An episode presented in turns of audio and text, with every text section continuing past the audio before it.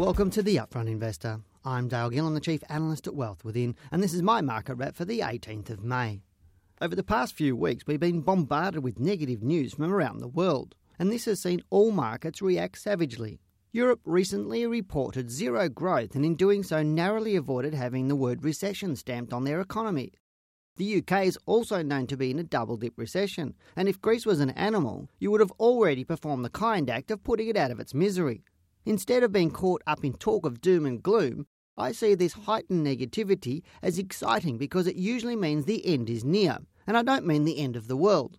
Economically, we are where we are because consistently governments only want to do what's popular to be re elected rather than make the tough decisions that are good for the economy moving forward.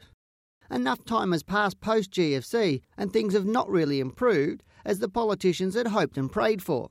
Given this, world governments are now backed into a corner and need to make the tough decisions as they cannot escape the inevitable. To me, governments are a bit like the captain of the Titanic, as I believe they cannot stop what is inevitable. But what they can do is keep the band playing and try to make everyone a little more comfortable.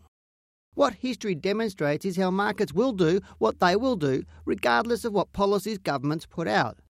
The exciting thing to me is that when things appear to be at their worst, as is occurring now, it means that the end of the bear market is very near. Remember Buffett's famous quote? Buy in doom, sell in boom. So, what do we expect in the market? In the past few weeks, we've had an interest rate cut, a federal budget, and yet our market has fallen over 7% to be trading around the same level it was in August 2009 and August 2011. Now, whilst I expected a decline over the past two weeks, the severity of it is concerning me and could allude to the possibility that we may have seen the yearly high that I was waiting for. If this is the situation, then the market will continue to fall away for the next four to six weeks and possibly a little longer. However, only time will tell. Right now, we have to be patient and wait for confirmation as to the direction that the market is taking.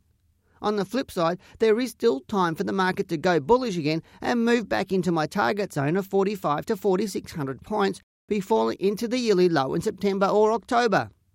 I'm Dale Gillham, the Chief Analyst of Wealth Within, and that's my market wrap.